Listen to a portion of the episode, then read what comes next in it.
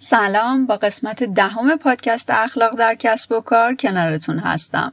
دفعه پیش راجع به هوش هیجانی با همدیگه صحبت کردیم و یه چند تا مثال براتون زدم. با توجه به کامنت هایی که ازتون گرفتم ازم خواستین که بیشتر راجع به هوش هیجانی توضیح بدم. تو این قسمت تصمیم گرفتم توضیحاتم رو راجع به هوش هیجانی کامل کنم. پس با قسمت دهم پادکست اخلاق در کسب و کار و قسمت دوم هوش هیجانی در کنارتون هستم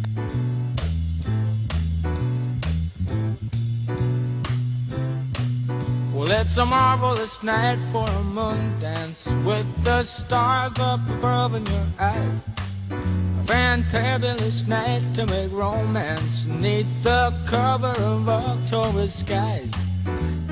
هوش هیجانی تلفیق هوشیارانه احساس، افکار و عمل در ایجاد نتایج بهینه در روابط با خودتان و دیگران است. روانشناسان هوش هیجانی را هوش بکارگیری عاطفه و احساس در جهت هدایت رفتار، افکار و ارتباط مؤثر تعریفش کردند. گروه دیگر از روانشناسان معتقدند که هوش هیجانی پیشبینی موفقیت رو ممکن می‌سازه چون نشون میده که چگونه فرد بلافاصله دانش خودش رو در موقعیت مختلف به کار می‌گیره به عبارت دیگه هوش هیجانی به تفاوت های افراد در ادراک، پردازش، تنظیم و به کارگیری اطلاعات هیجانی اشاره داره. هوش هیجانی از دو حالت شناخت و هیجان تشکیل شده. در هوش هیجانی مغز و قلب یا هوش و عاطفه با یکدیگر ترکیب میشن.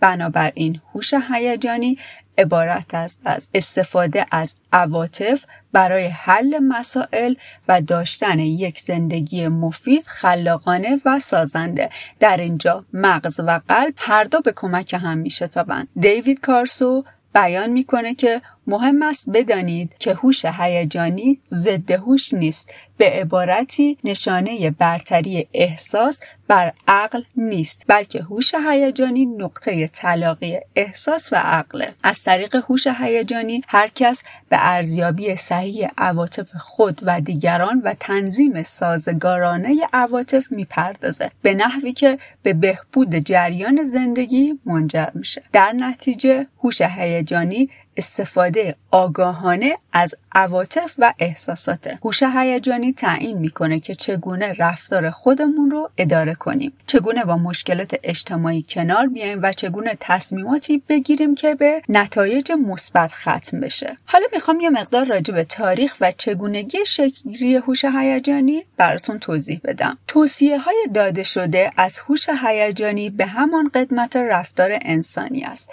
از انجیل عهد قدیم و عهد جدید و فلاسفه یونانی گرفته تا شکسپیر، توماس جفرسون و روانشناسی مدرن جنبه هیجانی منطق به عنوان عنصر بنیادین سرشت انسان رو مطرح کرده کسانی که هوش هیجانی خودشون رو تقویت می‌کنن و اونو به حد کمال میرسونن یک توانایی منحصر به فرد به دست میارن تا در شرایط و موقعیت هایی که دیگران در آنها گیر می کنند و رنج می کشند به خوبی شکوفا شوند و بتونن مدیریتش کنن. در سالهای 1900 تا 1920 جنبش جدیدی پدید آمد که می‌خواست برای اندازهگیری هوش شناختی یا همون IQ راهی پیدا کنه.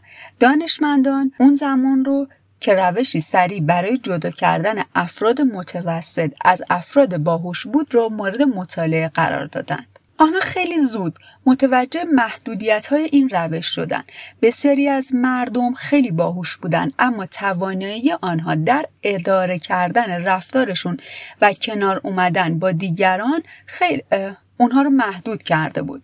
همچنین اونها متوجه شدن افرادی وجود دارند که هوش متوسطی دارند ولی در زندگی بسیار موفقند. سرندایک استاد دانشگاه کلمبیا اولین کسی بود که مهارت هوش هیجانی رو نامگذاری کرد. اصطلاحی که او اختراع کرد هوش اجتماعی یا همان هوش هیجانی نامید. هوش هیجانی نشانگر توانایی افراد است که در خوب کنار اومدن با مردم مهارت کافی دارند.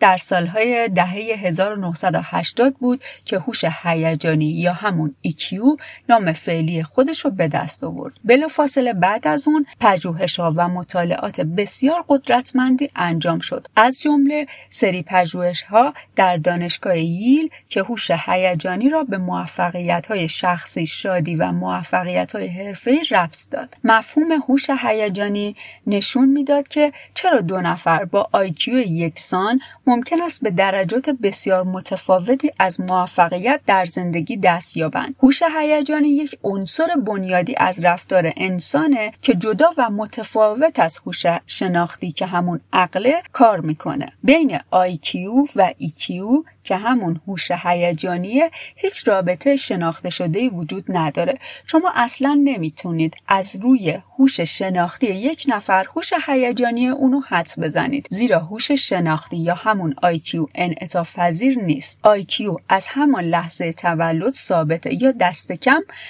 ثبات نسبی داره. مگر اینکه یک تصادف مثلا آسیب مغزی اونو تغییر بده. هیچکس با یادگیری واقعیت های جدید یا فرا گرفتن اطلاعات عمومی بیشتر باهوشتر نمیشه. هوش شناختی یعنی توانایی یادگیری اینجا تو پرانتز اضافه می‌کنم هوش شناختی همون آیکیوه که در 15 سالگی همان است که در 50 سالگیه. اما برعکس هوش هیجانی مهارتی انعطاف پذیره که به آسانی آموخته میشه. با اینکه بعضی مردم نسبت به دیگران به طور طبیعی هوش هیجانی بالاتری دارند کسی که حتی بدون هوش هیجانی به دنیا آمده باز هم می‌تونه ایکیوش رو ببره بالا. You know, the summer light seems to shine in your blush. Can I just have one more morning dance with you, oh, my love? Can I just make some more romance with you, oh, my love? Well, I wanna make love to you tonight. I can't wait till the morning has come. And I know now the time is just right. And straight into my arms you will run. And when you come, my heart will be waiting to make sure that you're never alone. There and then all my dreams will come true, dear. There. موضوع هوش هیجانی نخستین بار توسط دکتر پیتر سالوی و دکتر جان مایر در سال 1990 مطرح شد. پیتر سالوی از بخش روانشناسی دانشگاه ییل میگه در طول چند دهه گذشته هوش و هیجان دچار تغییر شده. زمانی هوش رو کمال انسانی می‌دونستن و لاجرم افراد باهوش باید دارای زندگی بهتری باشند. ایشان هوش هیجانی را از نظر علمی هوش آزمون پذیر و قابل اندازهگیری می‌دونسته و بیان کرده که هوش هیجانی توانایی درک و فهم هیجانها و عواطف و حامی اندیشه و شناخت است. همچنین تحقیقات نشون میده اهمیت هوش هیجانی در جهت پیشرفت و موقعیت سازمان ها در حال افزایشه. با کمک بهره هوشی می‌توان پیش بینی کرد که چه شغلی مناسب چه فردی است در صورتی که هوش هیجانی می‌تونه مسیر پیشرفت، شکست یا درجا زدن کارکنان رو پیش بینی کنه. در سطوح رهبری سازمان 85 درصد قابلیت ها برای کسب موفقیت به هوش هیجانی بستگی داره تا به توانایی های فنی و هوش کارگزاران با هوش هیجانی بالا که در زمینه ارائه خدمات بیمه فعالیت می کنند در مقایسه با همکاران خود که از هوش هیجانی کمتری برخوردارند به طور میانگین دو برابر درآمد بیشتر کسب می کنند به عبارتی دو برابر مشتری بیشتر. مدیران با هوش هیجانی بالا تنها 15 الی 20 درصد از اهدافشان محقق نمیشه. برنامه های آموزشی بر مبنای هوش هیجانی در مقایسه با برنامه های آموزشی بر مبنای غیر هوش هیجانی تقریبا هشت برابر بازگشت سرمایه داره یا به عبارتی میزان سوداوری آنها هشت برابر است. حالا چجوری میشه هوش هیجانی را بهبود بخشید؟ هوش هیجانی با افزایش سن رشد می‌کنه. جالبه بدونید که هوش هیجانی با افزایش سن رشد می‌کنه. دکتر دانیل گلمن میگه بهترین سن برای فراگیری مهارت های هوش هیجانی بین 20 تا 50 سالگیه این به این معنیه که مهارت های هوش هیجانی آموختنی هن. متاسفانه اغلب به برنامه های آموزش مدون در شرکت ها و سازمان ها واقعا در جهت رشد مهارت های هوش هیجانی کمکی به کارکنان نمی‌کنه. دکتر دانیل گلمن میگه کلاس درس برای خواندن تاریخ، جغرافی و یا درس ریاضی و سایر درس های فکری خوبه اما کاربردی برای هوش هیجانی نداره. زیرا این مهارت ها هستند که به وسیله آنها میشه احساسات خودتون رو مدیریت کنید یا چگونه با دیگران به خوبی رفتار کنید. و گروه رو هدایت کنید. این مهارت ها در سمینارها بهبود پیدا نمی‌کنه چون شما دارید درباره تغییر رفتار صحبت می کنید. برای بهبود هوش هیجانی میشه این راهکارها رو به کار برد.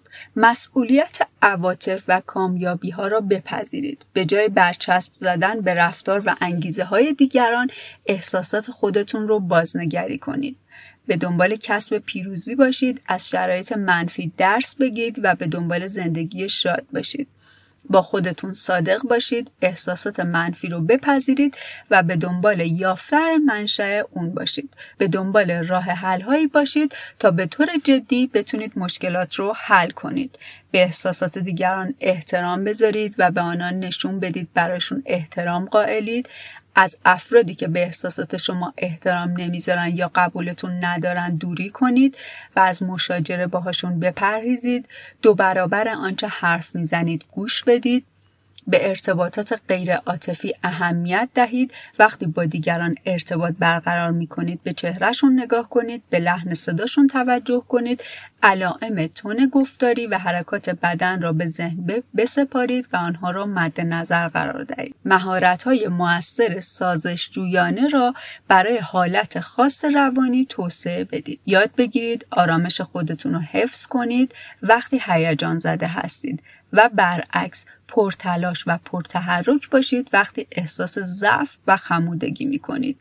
بدونید بهبود هوش هیجانی به زمان نیاز داره. صبر و حوصله کنید، عجله نکنید و می‌تونید اونو آموزش ببینید.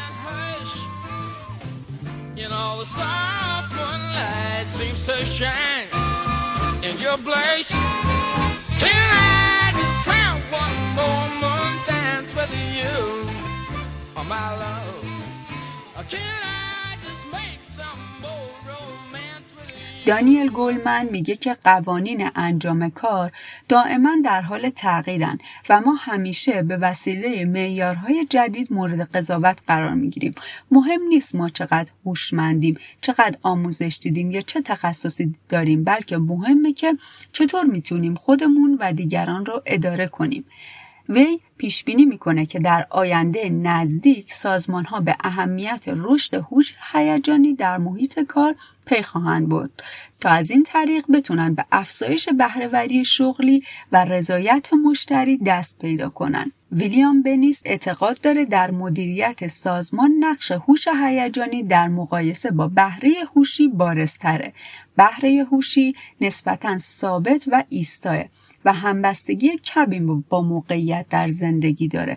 در حالی که هوش هیجانی رو از طریق تعلیم و تربیت و مربیگری هدفمند و ابتکار عمل میشه توسعه داد و همبستگی بالایی میان موفقیت های شغلی و زندگی فردی با هوش هیجانی وجود داره. وی هوش هیجانی را پیش بینی کننده قوی مدیریتی می‌دونه که می‌تونه ناکامی و انحراف مسیر رو در آینده خبر بده. چیزی که محققین همیشه بهش تاکید فراوانی می‌کنن اینه که قوانین اخلاق در کسب و کار هم باید از طرف فروشنده هم از طرف خریدار رعایت بشه.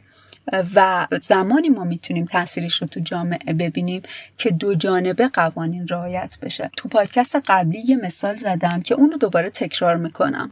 شما فکر کنید یک فروشنده عصبانی چه تأثیری می‌تونه روی خریدار بذاره یا یک خریدار عصبانی چه تأثیری می‌تونه روی فروشنده بذاره؟ می‌تونه باعث درگیری بشه؟ می‌تونه کل روز همدیگر رو خراب کنن؟ اگر کسی رو می‌شناسید که کسب و کاری داره پادکست منو حتما بهش معرفی کنید و اینکه پادکست من حتی به درد اشخاصی می‌خوره که هیچ کسب و کاری ندارن. آموزش های اخلاق در کسب و کار آموزش های رفتار در جامعه است و نه تنها برای صاحبین مشاغل بلکه برای افراد معمولی هم می‌تونه خیلی کارآمد باشه. چون به هر حال ما ممکنه کسب و کاری نداشته باشیم ولی به عنوان خریدار توی جامعه داریم رفت آمد می‌کنیم و هر روز کارهامون با معاملات و خرید کردن داره پیش میره. خوشحال میشم که منو معرفی کنید به دوستاتون و اینکه ازم حمایت کنید. صفحه اینستاگراممو فالو کنید. مطالب جالبی هم توی صفحه می‌ذارم. روز روزگار بهتون خوش بگذره. عصر بخیر.